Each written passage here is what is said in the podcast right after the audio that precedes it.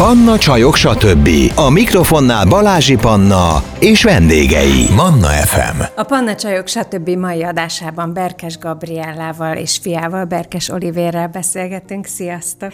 Nagyon Szia. örülök, hogy itt vagytok, anya-fia. Köszönjük a meghívást. Nagyon köszönjük. Azon gondolkodtunk itt néhány perccel ezelőtt, hogy hány éve ismerjük egymást, és kiszámoltuk, hogy közel négy évtizede, vagy körülbelül négy évtizede, ami egészen elképesztő. De ami még egy kicsit közös bennünk, az a gyerekszínészi múlt. És nem erről szeretnék azért e, elsődlegesen beszélni, de nagyon kíváncsi vagyok arra, hogy, hogy neked mit adott az a korszak, tehát hogy mit tudtál útra valóul vinni magaddal azokból az időkből, amiket később nagyon jól tudtál hasznosítani. Szerintem az egész életem játékosságát. Én, én nem tudom, hogy, hogy létezhetette boldogabb gyerekkor, mint amilyen az enyém volt. Hát az enyém. Jó. De hogy tényleg, három és fél éves koromtól gyakorlatilag 36 filmben játszottam. Ez egy színésznő ember öltőnyi mennyiségű film, tehát tényleg rengeteg. És egyik jött a másik után, e, igazából fel se fogtam, hogy mit csinálok. Tehát e, egy játék volt az egész gyerekkorom, 17-18 éves koromig, amíg aztán befejeződött a dolog. De e, nem is tudtam volna az életemet elképzelni máshogyan. Tehát egy olyan sodró, jó hangulatú, felszabadult, örömteli gyerekkorom volt ezáltal. Hát nyilván az, amit az ember otthonról is hoz, tehát a családom, csodás családom, de, de hát ez a játék, ez, ez, ez, hogy folyamatosan szerepben, folyamatosan újat, állandóan tanulni kellett valamit, de szerettem is, olyan szeretettel e, éltem meg ezeket a, a forgatási periódusokat, hogy egyikből estem bele a másikba. Nem is volt, nem is tudtam lereagálni azt, hogy mit csinálok. Tehát ez így ilyen sodró gyerekkor volt, és ennek a, a a játékossága talán az, ami az egész életemben a mai napig jelen van. Tehát ö, imádom ezt a könnyedséget, ami megmaradt a gyerekkoromból. A te gyerekkorodban mennyire volt jelen a szereplés?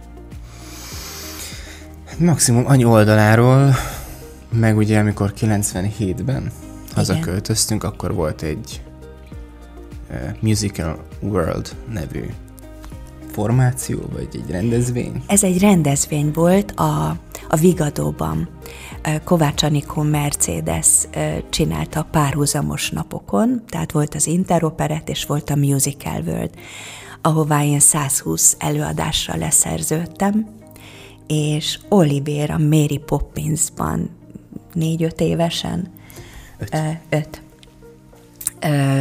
ő volt a kisfiú, és énekelt már akkor, tehát Hát de fogalmam sem volt, hogy mit csinálok. Azt tudtam, hogy anya ott van, úgy, ahogy tetszett is, de aztán ezt átváltotta a tenisz, és akkor a művészeti oldal az úgy nagyjából redukálódott a nullára, és jött a sport igen sokáig. Hát erről is fogunk már még beszélni. De hogy a, a gyerekszínészetre visszatérve, Igen. az, hogy sikerélményed volt, az, hogy és ez sem egy utolsó szempont, pénzt kerestél e, ilyen fiatalon, és hát aki már volt forgatáson, tudja, hogy ez egy milyen felfokozott helyzet, és mennyire lehet imádni e, ezt a közeget, hogy ez, ez a későbbiekben hatással volt az életedre, ez a fajta sikerélménykeresés, vagy, vagy az, hogy már ilyen fiatalon tulajdonképpen önellátó is lehettél volna? olyan érdekes most, ahogy, ahogy megfogalmazod ezt, hogy nem ilyen kontextusban csengett le a fejemben ez, uh-huh. hogy én gyakorlatilag pénzt kerestem, mert ez így van. Sőt, nagyon sok pénzt kerestem. Tehát ez hozzátartozik, hogy napi díjat kaptunk gyakorlatilag három éves koromtól, vagy három és fél éves koromtól. Az az iszonyú mennyiségű film, amiben az ember valóban mint egy felnőtt pénzt keresett. ez valahogy akkor nem fogalmazódik meg az emberben, mert nyilván a csodálatos családom, meg anyukám intézte ezeket a dolgokat, és tehát a pénzzel való kapcsolatom nekem ugyanannyira nem volt, mint egy átlag gyereknek. Tehát nálunk volt egy fiók, amiben volt a pénz, abban mindenki beletette a pénzét, és abból mindenki elvehetett, csak meg kellett beszélni. Tehát mindig szólnom kellett, hogy mami, elveszek 100 vagy 200 forintot, hát akkor nyilván. És megmondtam, hogy mire. És mondták, hogy persze, abszolút. Tehát, hogy benne voltam a pénzkeresésbe, de soha nem éltem vissza azzal, hogy nekem van saját pénzem, vagy ilyen egyetlen egyszer, de amikor nem visszaéltem, hanem, hanem a saját pénzemből vettem a zongorámat, a pianinómat. Tehát az, az akkor azt hiszem, hogy az életem első és utolsó, így a gyerekkoromra vissza tekintve, ö, olyan ö, nagy volumenű valami volt, amit én fizettem ki, és az én pénzemből vettük. De visszatérve a kérdésedre, tehát ez volt így a, a materiális része, ami, ami, ami igazából nem osztott, nem szorzott, tehát nem ez volt a fontos uh-huh. ebben, hanem hanem az a bizonyos adrenalin függőség, ami aztán kialakul az emberben, és, és az a fajta egészséges exhibicionizmus, ami aztán ezáltal végig kíséri az életedet, és hozzá tartozik a, a bőröd alatt van, és, és ezzel éled a, a reggel nyolctól a, a lefekvésig az életedet gyakorlatilag. Ez egy pici, talán igen, sikerhajhászás talán, de ez egy olyan, olyan negatív, negatív, rosszul hangzik, de, de igen, azt hiszem, hogy, hogy kell, kell, kell az embernek, gyerekkorám, gyerekkorom óta kell. igen, valamilyen szinten kellenek a sikerek. Um, igen, a visszacsatolás, a, az, hogy jól csinálsz valamit, a, a komplimentek kellenek.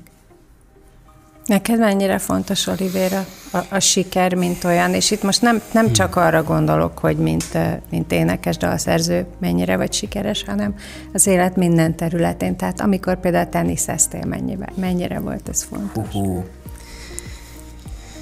Hát azt tudni kell, hogy az oroszlánságom, hogyha valaki hisz a horoszkópban, én nem tulajdonítok neki százszázalékos jelentőséget, de vélek felfedezni olyan ö, tulajdonságokat magamban, ami úgy unblock és összességében igaz az oroszlánokra. Hiú ember vagyok, ö, és fontos az a siker, vagy komment, vagy vagy barátok, család által visszaigazolt jó cselekedet, ami egy progresszív fejlődést ír le az életemben, legyen ez privát vagy szakmai.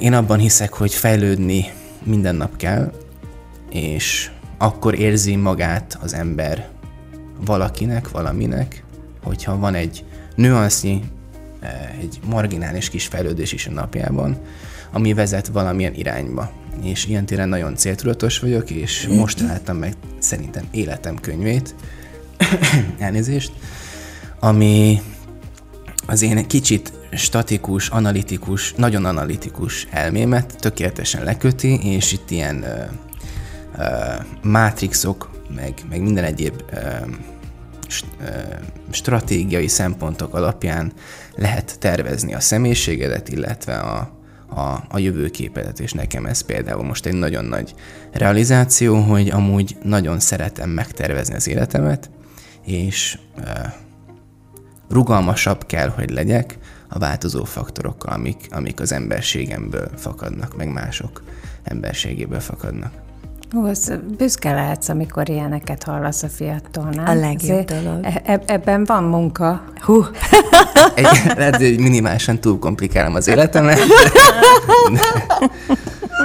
De, de szeretlek, Istenem. Igen, tehát uh, Igen, ez, ez egy ö, olyan érdekes, nem is tudom, most ö, pont beszélgettem egy újságíróval, készült velem egy riport, és azt kérdezte tőlem, hogy milyen érzés egy, egy anyának, tehát hogy mi a különbség a szeretet, amit a lányod iránt érzel, és a fiad iránt. Uh-huh. És olyan érdekes, hogy, hogy valahogy nem tudtam máshogy fogalmazni, mint hogy kicsúszott az ember száján az, hogy egy anya arra törekszik, hogy a fiába meg valósítsa a tökéletes férfit. Tehát amilyet úgy elképzelsz egy férfiről, ez a bizonyos von Haushaus, amit otthonról adsz a gyerekednek, hogy egyszer csak ö, ő birtokolja azokat a tulajdonságokat majd, amik, amik a te értékrendet szerint fontosak egy férfiben. És csodálatos, hogy, hogy úgy nézem, és őt is, meg a Fannit is, a, a lányomat, és olyan, olyan, olyan rendben van az, hogy jó emberek. Azt hiszem, hogy ez volt az alap, és a legfontosabb, és hogy szeressék azt, amit csinálnak, jól csinálják azt, amit csinálnak. Életre valók legyenek. Igen, uh-huh. az fontos. És a te értékrended mennyire kompatibilis azzal a fajta értékrenddel, amit ma az ő generációjuk képvisel? Az öltözködés például egy ilyen téma, ahol mindig van egy kis surlódási pontunk, de most megegyeztünk a feketében. Na hogy, de hogy surlottok? Olyan értelemben, hogy ez az én véleményem. Igen. Amikor anya aktívan és, és a tetőpontját élte a szakmai életének, nem vagy így fogalmazom, ugye? Nem, drágám. Akkor más volt például a tévében való megjelenésnek a, a stylist, illetve ruhá, ruhahordás standard. Tehát elegánsabb volt? Véleményem szerint igen. Uh-huh. Ö, én egy, nem fogom szerintem soha azt elfogadni, hogy a komfortomat a színpadon, ami nekem a lezserség és a, a komfortomat jelenti, azt nem befolyásolhatja egy frak például, mert én onnantól kezdve nem tudok teljesíteni, és nem tudok arra figyelni, amire nekem ott szükségem van. A makkos cipőtől kezdve a lakcipőig mindebbe a kategóriába esik, és szeretek lezseren öltözködni, és nem feszengeni a színpadon. Anyunál pedig volna egy olyan igény, hogy, hogy elegánsabban öltözködjek, ing, zakó, szép farmer, szép cipő, amivel nincs bajom, én is szívesen elhordom, sűrűn is akár, de pont a színpad az egy olyan terület az én életemnek, ahol nekem közölnöm kell, ahol nekem üzenetem van, feladatom, elvárják tőlem az emberek, hogy azt, amit mondjuk teszem azt a televízióban, vagy egy zenében megismernek általam, azt én ugyanúgy kutyakötelességem a színpadon is hasonlóan, hanem jobban visszaadni nekik. És hogyha ebben valami engem akadályoz, teszem azt a ruházatom, az nekem egy no-go, az olyan opció nincs. Uh-huh. És ha egy kicsit visszakanyarodunk a sikerre, akkor uh, szerinted, Gabi, nehezebb ma érvényesülni? Tehát sikeresnek lenni, mint amikorunkban, vagy az pusztán szerencse kérdése volt jókor, jó helyen? Mind, mind múlik ez? Hú, de nehezet kérdezel. Én azt hiszem, hogy a siker az egy olyan megfoghatatlan valami. Tudod, beszéltek arról, hogy gyereksztár voltál. Uh-huh. Ezt mi nem így éltük uh-huh. meg akkor. Tehát a sztárság, mint olyan, most mást jelent sztárnak lenni, bocsánat, mint a gyerekkorunkban, de nem is így hívtuk. Tehát voltunk olyan szerencsések, te is, én is, hogy jól csináltuk gyerekkorunkban azt, amit csináltunk, és ezáltal az egyik lehetőség adta a másikat. Most azt érzem, hogy nehezebb megtalálni azt a csatornát, ahol bizonyíthatsz. Hogy aztán majd, ha jól csinálod, akkor utána hívjanak vissza, és, és újból kapjál lehetőséget. Mert, és még az is kevés. Igen. Tehát úgy érzem, hogy most nehezebb. És mégis vannak olyan szegmensei, mondjuk az Oliver, tehát a könnyűzenének, most uh-huh. történetesen beszéljünk erről, hogy vannak emberek, akik egyszer csak befértek valamivel, és hirtelen volt egy olyan lehetőség, hogy, hogy egy olyan igényt elégítettek ki, vagy szólítottak meg, amit, hú, de bonyolultan mondom, nem is tudom. Ami az adott szituációban, az adott körülményen, az adott időben betalált, és megalapozta nekik azt a hosszú távú sikert, Így van. amiért kell dolgozni, kell tenni, de mondjuk nem a, az elsőn, hanem az ötödik lépcsőfokon tudtak kezdeni. Uh-huh. Ez így, igen, ennyi. Hogy hogy nagyon, én, én mindig azt tanítottam nekik, hogy legyenek türelmesek azzal, amit szeretnének.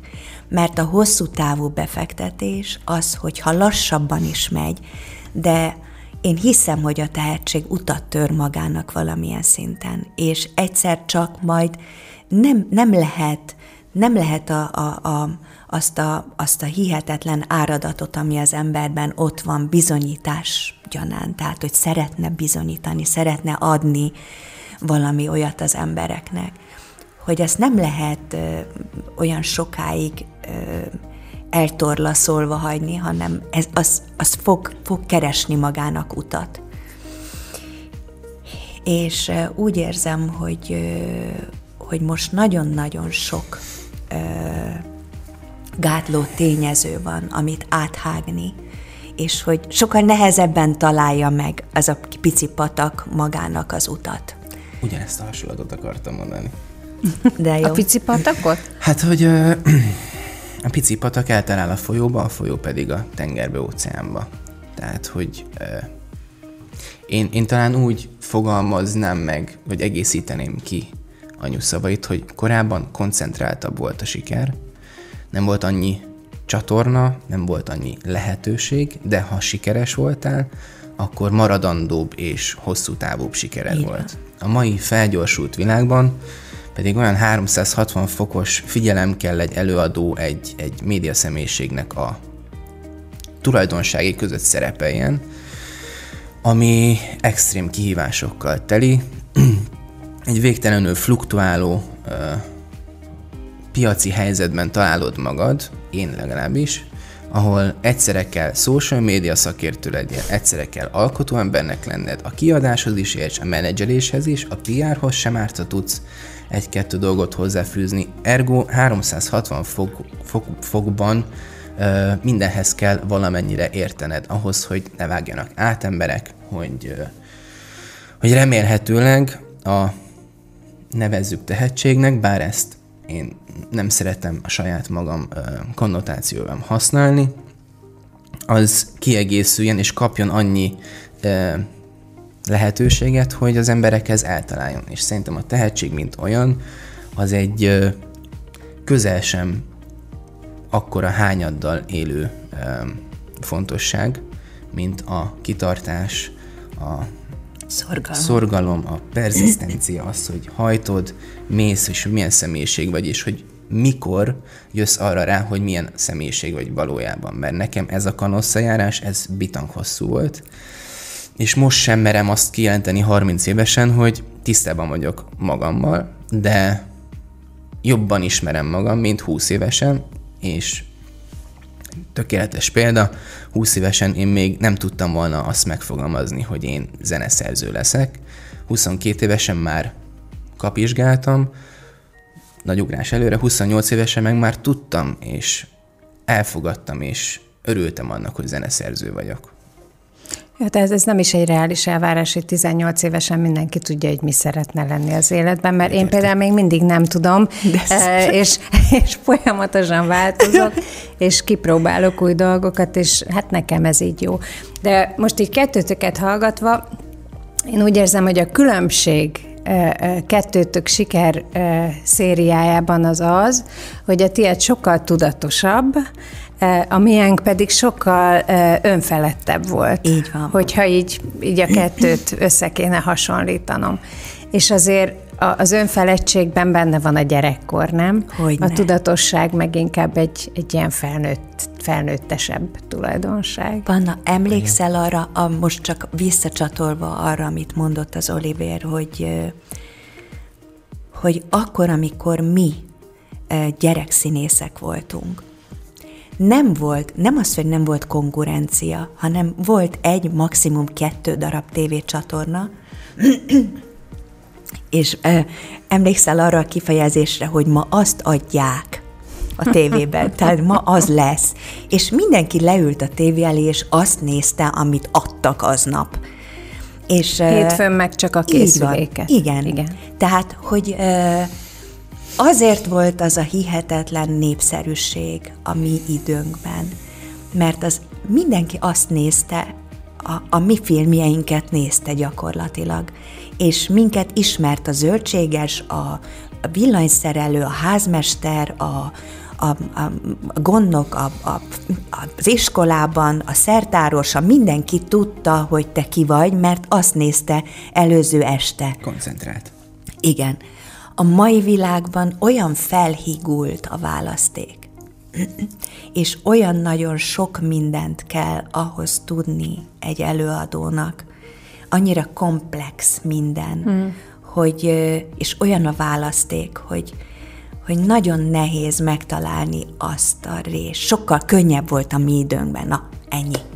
Tehát, hogy valamitől én úgy gondolom, hogy az a fajta népszerűség, az, az sokkal koncentráltabb volt, és sokkal kézenfekvő, vagy nem tudom, nekem olyan természetes volt, hogy engem ismernek a villamoson, a buszon, a, a mindenhol, ahova megyek, a piacon, tök mindegy, mindenki tudta, hogy ki vagyok.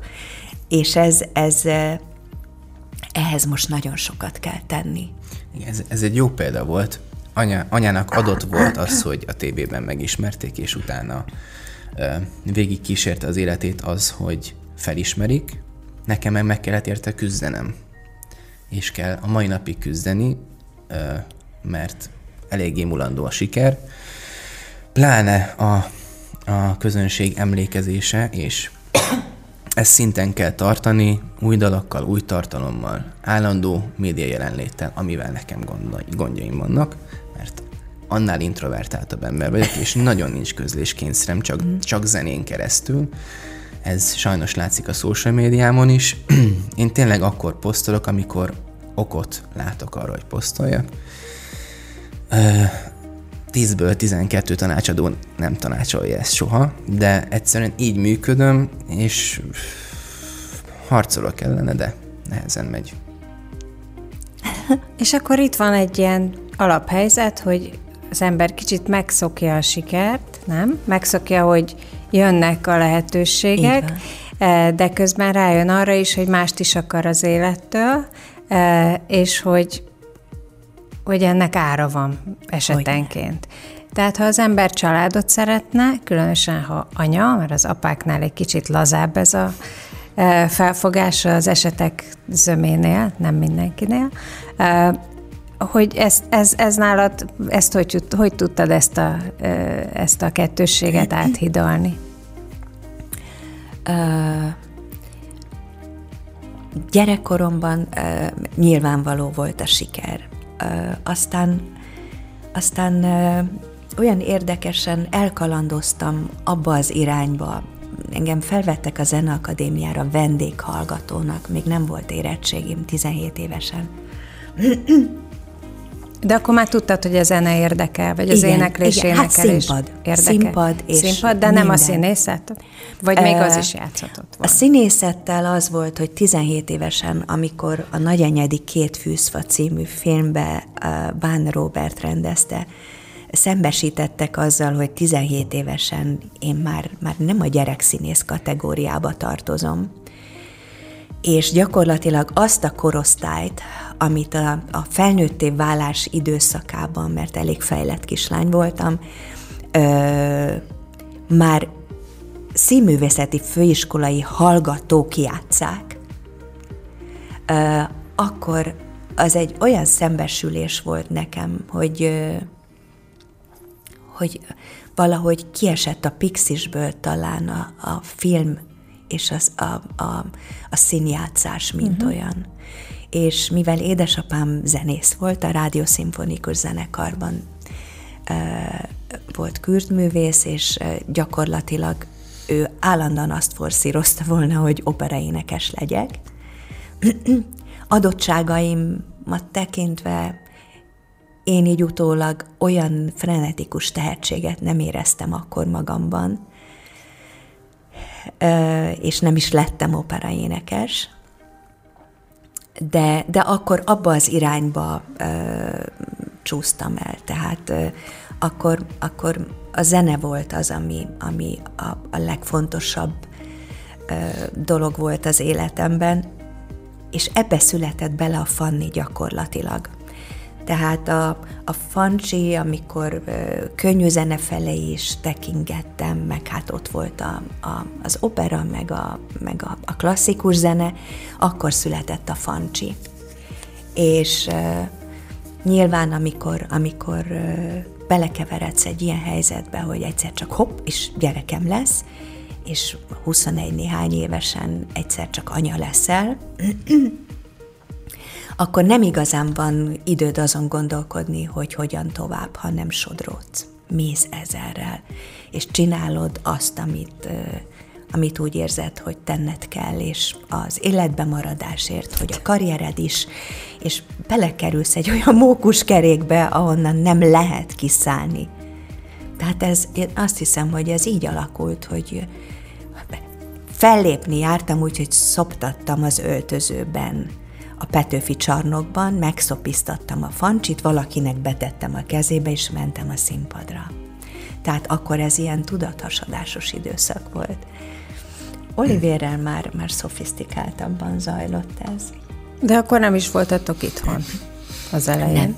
Kint voltunk Németországban, és ez egy döntés volt, hogy családot akartam, és nagyon szerettem az Olivér édesapját. Nem volt más opció, mivel az az ő munkája az Németországba kötötte. Uh-huh. Nekem itt hatalmas sikerem volt akkor, akkor tombolt a Lulu, akkor egy hónap alatt 50 ezret eladtunk a lemezből, teljesen más lemezeladási számok, számok voltak, voltak tehát ez, az elképesztő siker volt, és egy lecsendesülés korszak jött. Tehát az Olivérrel való állapotos, áldott állapotba kerültem, szerettük egymást nagyon a párommal, és olyan, olyan érdekes, hogy döntöttem, hogy viszem a fancsit magammal, és egy új élet jön, egy nyugalmasabb, lecsendesültebb családi élet.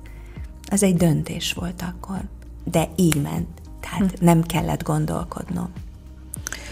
Az, az életetekre, az, hogy Németországban töltöttetek jó néhány évet, akkor is, ha te viszonylag fiatalon visszatértél, van valamilyen hatása ennek, ennek a más szemléletnek, más perspektívának?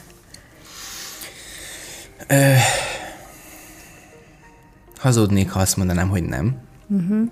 Én Magyarországra tekintek otthonomként. Uh-huh. De ugyanakkor meg az a... Mm, szemlélet, amit történetesen édesapám képvisel, képviselt, az nyilván a neveltetésemben is megmutatkozott, és hát ő azt Németországból szívta magába. Eleve az üzleti életben ő, ő annak köszönheti a sikerét főként, hogy, hogy a mai napig németországi céggel dolgozik együtt, tehát már csak ezért is. Illetve ugye én német iskolában jártam, általános gimnáziumba, és angol főiskolát végeztem, és ugyan a németem az, az rendesen megkopott, mindent értek, és valószínűleg, hogyha kint lennék három hetet, akkor már visszajönne majdnem, hogy anyanyelvi szinten a német, mert azért tizen nem tudom hány évig nap mint nap gőtéket kellett elemezni, meg hú, minden ilyesmi. Finomság, amit, amire büszke vagyok, de, de egyáltalán nem szerettem. Az angolom az sokkal erősebb, véleményem szerint ott meg Shakespeare-t kellett elemezni, de azt, azt úgy, úgy érzem, hogy gyakorlatilasabban tudom használni a munkámban.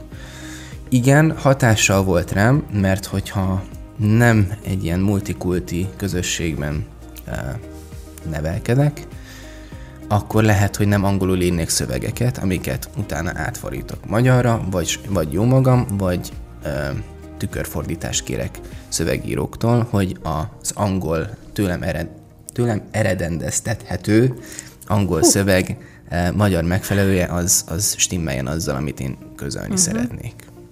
De adott valami feszességet, valami precizitást, valamit, ami, Hogyne. ami egy kicsit más, mint amihez itt szokva vagyunk? Hogyne, hogyne.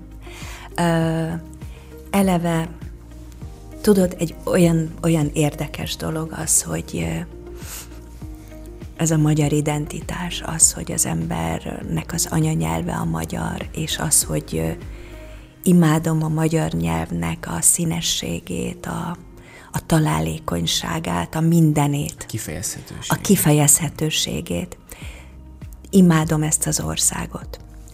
És amikor hozol egy döntést, és elmész egy vadidegen országba, mert egy olyan élethelyzet jön az életedbe, hogy ez egy döntés, akkor azokat a sikereket és azt a munkatempót, ami a német precizitás, a, az a fajta korrektség, a nem triblivel megoldott helyzetek, hanem a, a feketén-fehéren teljesítened kell, és annak a teljesítménynek lesz egy hozanatja. Ezt megszokni, és azt, hogy a délután 5 óra az 5 óra előtt 10 perccel van, nem öt óra után negyed órával, vagy fél órával egy telefon, hogy ja, ma, ma, ma kellett volna találkoznunk, tudod, tehát ez. Ez nincs. Ezzel nyilvánvalóan nem azt akarom mondani, hogy Magyarországon mindenki link, szó nincs róla, mert hát itt is vannak csodás emberek, akik nagyszerűen teszik a dolgukat, de Németországban ehhez a fajta precizitáshoz és a vezetési morálhoz hozzá kellett szokni meg az, hogy nem beszélnek a hátad mögött. Ott, ha bemész egy színházba, egy társalgóba, soha nem beszélnek arról az emberről, aki nincs ott. Legalábbis rossz kontextusban nem. Nem beszélnek ki.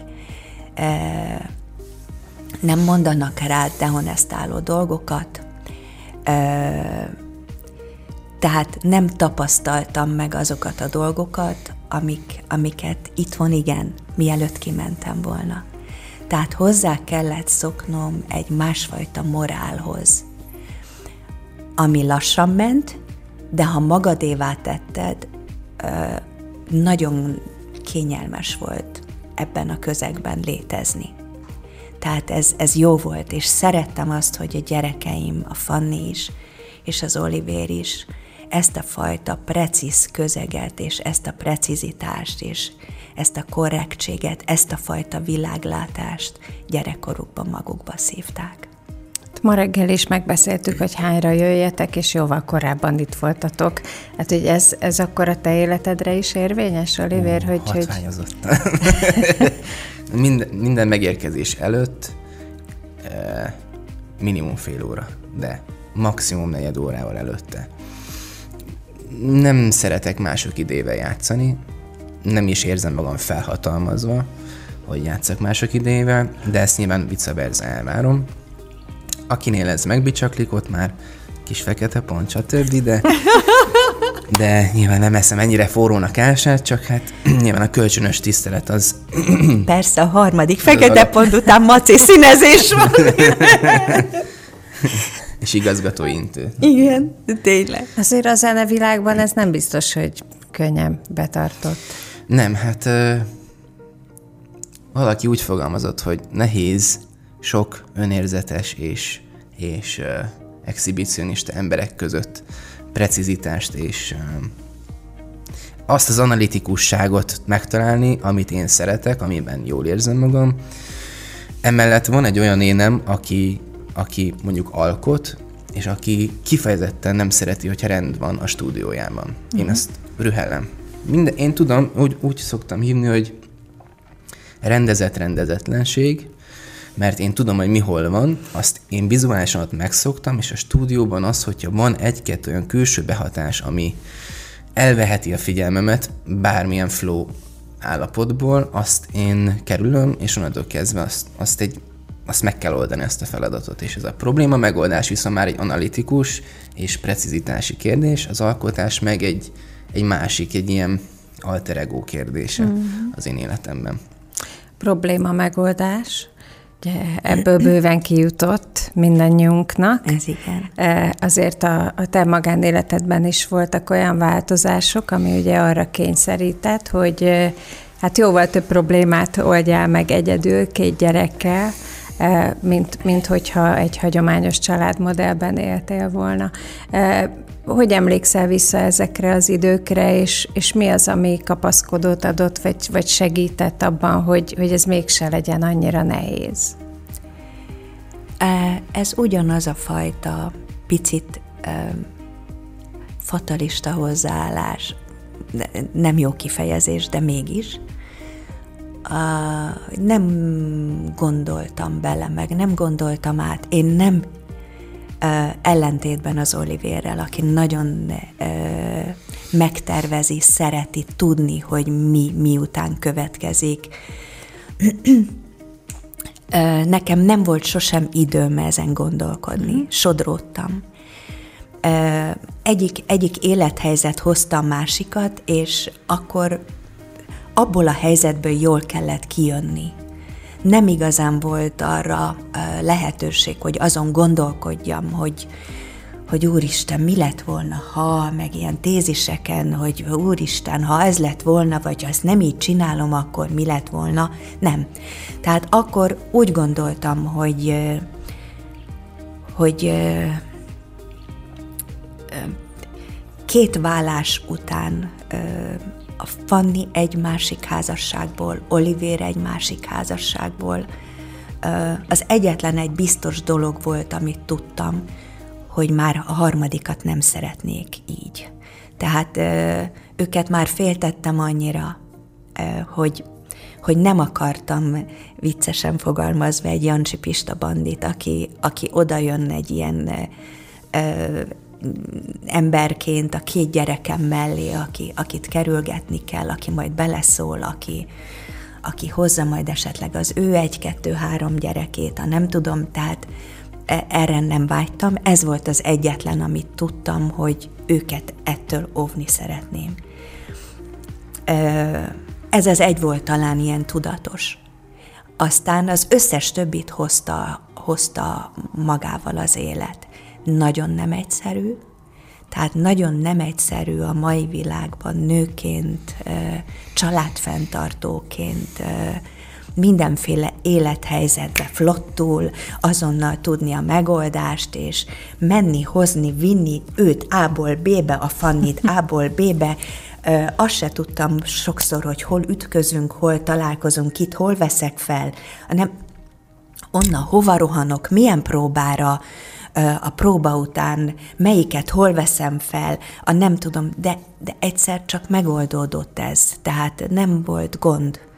És azon kapom magam, hogy ő 30 éves, a Fanni 37 éves, most már van a két éves unokám, én betöltöttem a 60-at, el hussant ez az idő, de úgy, hogy huss, így, és azt se tudom, igen, azt se tudom, hogy, hogy mikor mi történt, de hogy csak jó dolgok történtek, mert csak jóra emlékszem. Tehát nem emlékszem drámai helyzetekre, amikor pusztítóan kellemetlen vagy olyan, olyan úristen, úristen, hogy oldottam meg ezt, vagy azt, vagy amazt.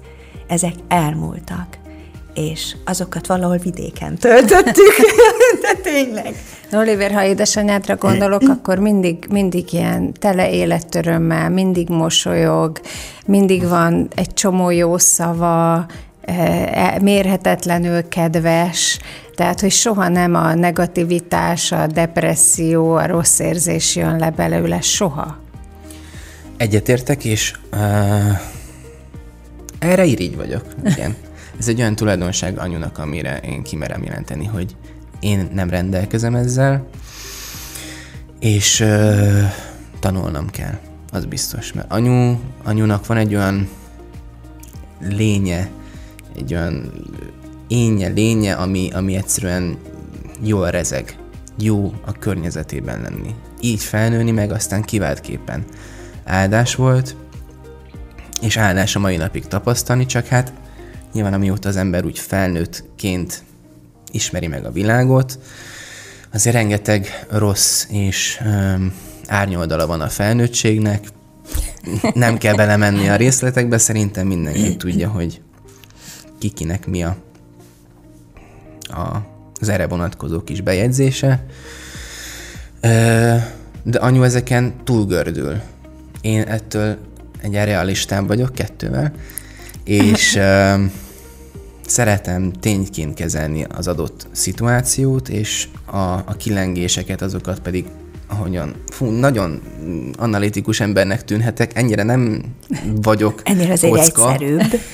Igen, de, de, de tény, hogy én az a típusú ember vagyok, aki egy társaságban inkább visszahúzódóbb, uh-huh. aki odafigyel, hallgat, és um, elraktározom az információt. Míg egy tőlem 180 fokos ellentét, egy exhibicionista um,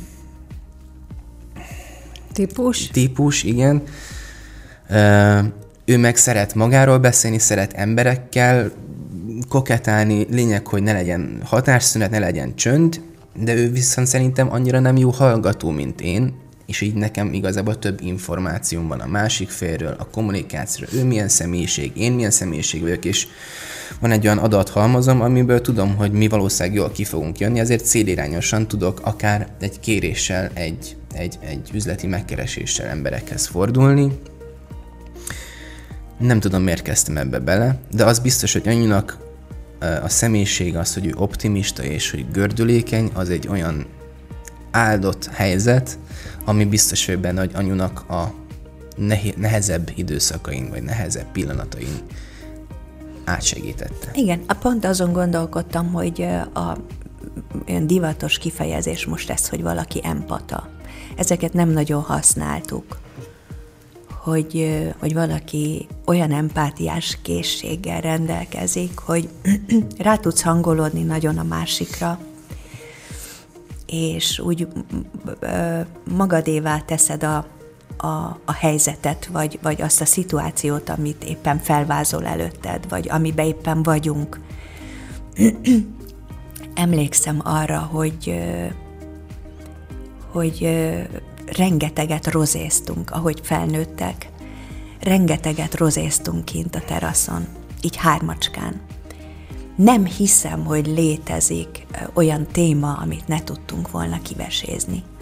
Tehát az a fajta verbális kommunikáció, ami egy szülő és egy gyerek közt emócióból jön, az szerintem a kulcs egy, egy gyerekkel való kapcsolathoz is, meg a gyereknek a veled való őszinte... Minőségi ideje. Így, így van. Tehát az, hogy, hogy önfeledten, kendőzetlenül bármiről, bármilyen helyzetről és bármilyen kontextusban tudjunk beszélni. Én azt hiszem, hogy ez, ez, egy, ez egy nagyon fontos dolog volt a mi életünkben, és a mai napig nem hiszem, hogy nekem lehet olyan problémám, amit ne tudnék velük megbeszélni, de legyen ez bármi. És nem hiszem, hogy, hogy bármikor, bármilyen helyzetben ők ne éreznének például rá arra, ahogy felveszem a hmm. telefont, hogy van-e valami problémám, vagy azonnal. Tehát Oliver is olyan hiperszenzitív, a Fanni is, hogy, hogy mi van, mi, nátás vagy? De ez a hirtelen vagy. Ugye nem sírtál, ugye nem? Tehát, hogy azonnal van 400 kérdés, amire hirtelen válaszolnom kell. Nagyon-nagyon. És nem tudja jól eltitkolni. Tehát nagyon együtt rezgünk, és, mm. és ez egy marha jó dolog. És mit adott ez a szoros szövetség? Mert azért ez az, a hármotok mm. rendkívül szoros szövetsége. Hát én még egy mondatot fűznék ehhez hozzá, hogy ehhez anyunak a nyitottsága kellett. Az, hogy ne ítélkezzen egy tinédzser lázadása és annak egy ö, rossz döntésének fakadóan ne legyen az, hogy ennyi érgumburgum, beszéljük meg asszertív módon, hogy mit csináltál jól, mit csináltál rosszul, ebből mi következik, és mit kell tanulnod ebből a szituációból. És hogyha valaki így áll hozzá egy, egy problémához, amit teszem, azt történetesen gyerek tesz, vagy elkövet, azt meg kell beszélni úgy, ahogyan azt mi tettük, mm. és talán anyunak a születésnapi videóját, amikor összevágtam, az én videómban hangzott el az, meg a Fannéban is igazából, most így jobban belegondolva, hogy mi ott lettünk tinédzserből felnőttek az erkélyen. Mert az volt a szokás, hogy én a gimnáziumból, Fanni a, az orvosi egyetemről, anyu pedig a munkámból, így szertágozon, de hazamentünk. Haza-haza, ahol az otthon van, a biztonság, a melegség, az édesanyja, a családi szeretet, és az édesapámmal is így volt, csak most egyszerűbb erről a hármas fogatról beszélni, mert a médiában ez terjedt inkább el, ö, ahol mi megbeszéltük az ügyes-bajos gondjainkat, az örömeinket, az intőt, a, az egyes, a karót, a, a jót, az első szerelmet, és mind-mind olyan végeláthatatlan beszélgetésekbe torkolt, hogy már nem az, hogy a, a, az első palack elfogyott, hanem már a másodikat nyitottuk, ránk esteredett, és... Egy alkoholista családot És alkoholista lettem. Jaj, nem. Tudod, mind azon rögtem, hogy nézegettem uh, ilyen régi családi fotókat a napokban, egy hete körülbelül, és azon rögtem, hogy a fiammal és a lányommal is mindig kocintunk. Tehát, hogy ez... Mindig ott a pohár. És ez a vicc. És a, nem is tudom, egyszer kitettem a Facebookra valamit, hogy az első pálinka Fannival, hogy ilyen hülyeséget, hogy még ezt is lefotóztuk, hogy, hogy, hogy iszunk egy pálinkát édesapám kertjében, és olyan, olyan mókás volt ez a, csak hogy, hogy most beszélünk róla, hogy, hogy egy-két palack bor, igen, uh, imádtam velük uh, esténként, mit tudom én, a hétvégeken rozéfröccsözni a teraszon, és tényleg a világ minden ügyes-bajos dolgát meg tudtuk beszélni. És imádtam a világlátásukat, imádtam a józanságokat, és ugyanakkor... Meg a második üveg után is a józanságunk.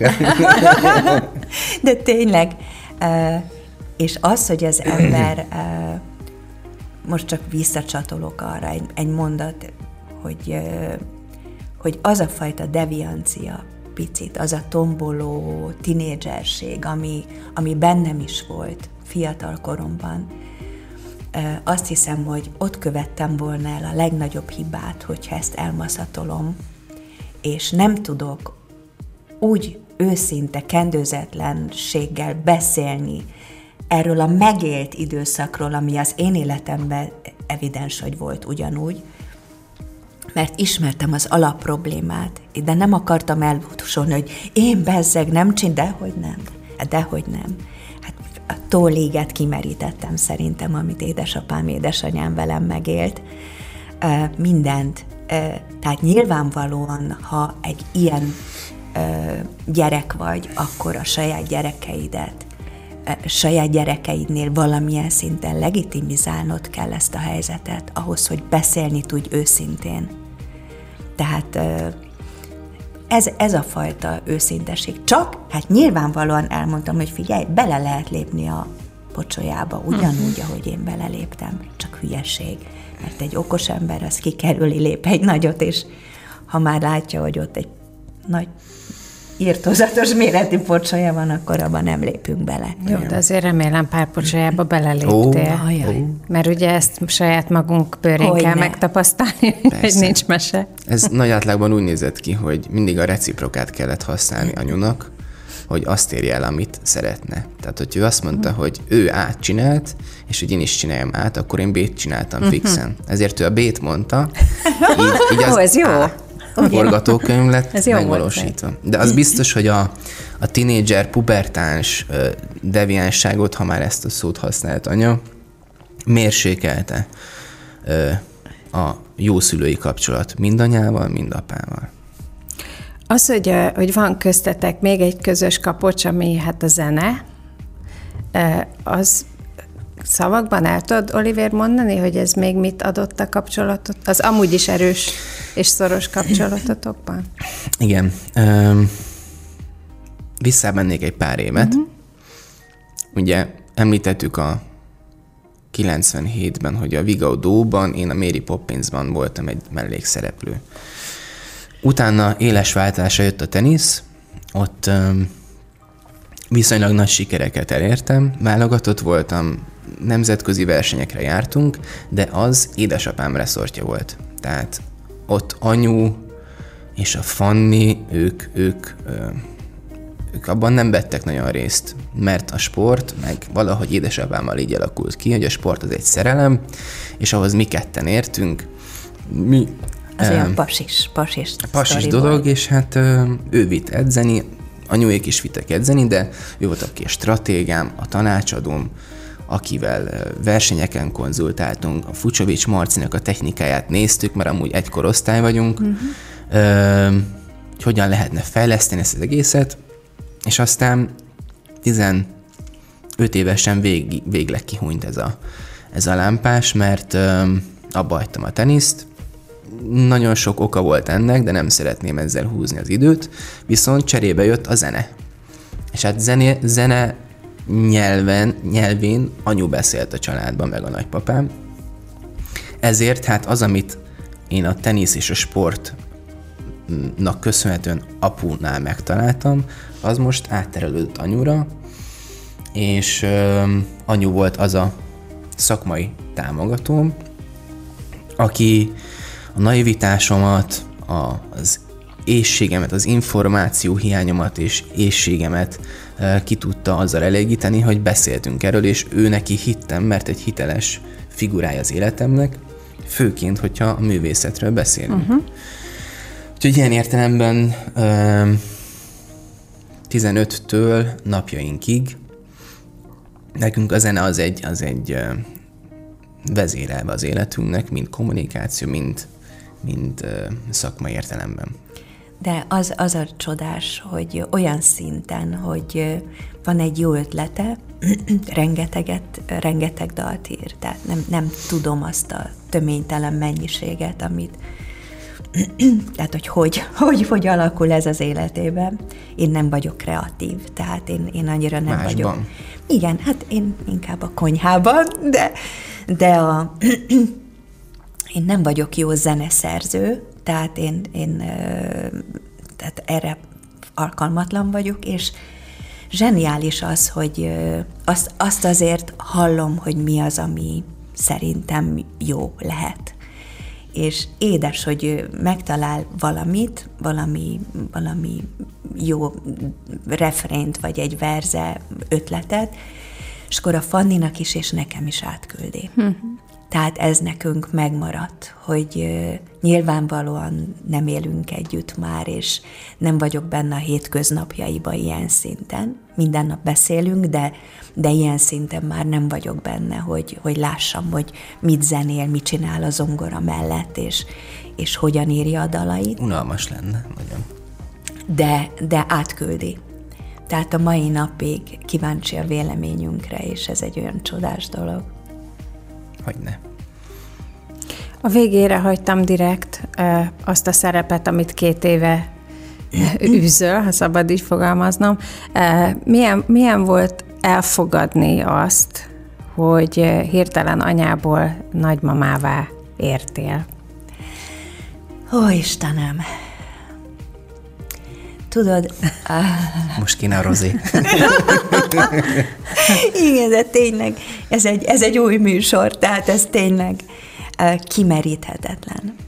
Uh, tudod, őrületes imádat van a két gyerekemmel, tehát mind a kettőjüket ember felett ilyen szerettem, és szeretem. Uh, az az áldott állapot, tehát a, a megfogantatások gyakorlatilag pillanatától imádtam minden pillanatát ennek az egésznek. Tehát nekem én nem terhes voltam, hanem állapotos, és imádtam minden pillanatát az egésznek. Imádtam a gyerekkorukat, imádtam uh, tulajdonképpen minden időszakot, ami, ami az életünkbe adódott, és uh, nekem, és elhussant. Igen, elhussant. Nem tudtam, hogy létezik-e másfajta dimenzió, mint ami ez az anya-gyerek imádat, ami, ami köztünk van.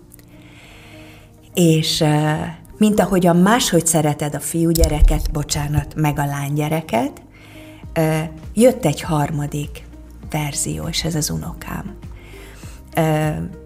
Én, én nem tudok ilyen feltétel nélküli imádatot, amit iránta érzek máshogyan szeretem, mint ahogy őket. Nem, nem is jobban, vagy nagy, tehát nem az, nem az intenzitása nagyobb, hanem más.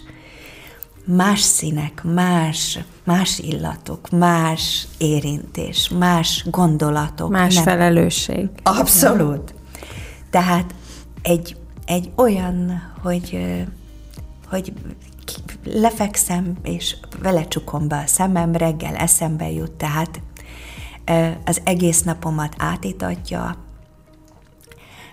Naponta FaceTime-oltok? FaceTime-olunk, és azt mondta nekem tegnap előtt, hogy mamucika, úgy hiányzol, mint a csillagos ég. Figyelj, mert hogy nem láttam most már egy két hete beteg is voltam, meg úgy alakultak a dolgok, hogy nem, nem tudtam lemenni hozzájuk, ők hévizen élnek, és, és azt mondta, hogy most már úgy hiányzol, mint a csillagos. Tehát azt hiszem, hogy ennél többet, de mamucika, imádlak a világon, és fogja az arcom, és bújik, és simogatja a melkasomat, mm. és fogja a hajam, és bújik, és tehát végem van, és este tízkor is nekiállok palacsintát sütni. Hát persze. Tehát minden további nélkül, és reggel hétkor. Én már nem kapok. De, hogy nem igaz. De tényleg reggel hétkor, mire felébred, már kész a palacsinta, meg, meg tehát ez, ez ilyen fáradt. Erre, erre van egy cuki sztori. Ugye pici még a Noel, most már eszik csokisat, de hogy milyen egy nagymama, és hogy, mi, hogy szembe megy a szülővel, a Fanni a nővérem mondta, hogy ha lehet, akkor csokisat még ne adjon neki, stb. stb. Palacsinta, a rafinált mutter, a gyűrűs ujjába picit belenyúlt a nutellába a kakaóba, az aljára rátörölte, felül nem látszott, hogy csokis vagy nutellás, és azt adta Noel szájába, és végül úgy bukat le, hogy kilógott a Csak is volt a szája széle. Hmm. Nálatok olyan, olyan rendben van minden, tehát úgy sugárzik a harmónia és a béke a szavakból, amiket hallottunk az elmúlt egy órában, és pont ezért mindkettőtöknek eh, folyamatos zenei, színpadi sikereket szeretnék kívánni, mert a, a többi olyan rendben van. Köszönjük. És Annyi nagyon jó. köszönöm nektek, hogy itt voltatok. Mi köszönjük, köszönjük a, a meghívást, nagyon-nagyon, tényleg öröm volt veled beszélgetni. Jó, köszönöm. köszönöm. Ez volt a Panna Csajok stb. Jövő héten újra várja Balázsi Panna, itt a 98.6 Manna FM-en. Iratkozzon fel a Panna Csajok stb. YouTube csatornájára, hogy ne maradjon le a legújabb epizódokról. Manna FM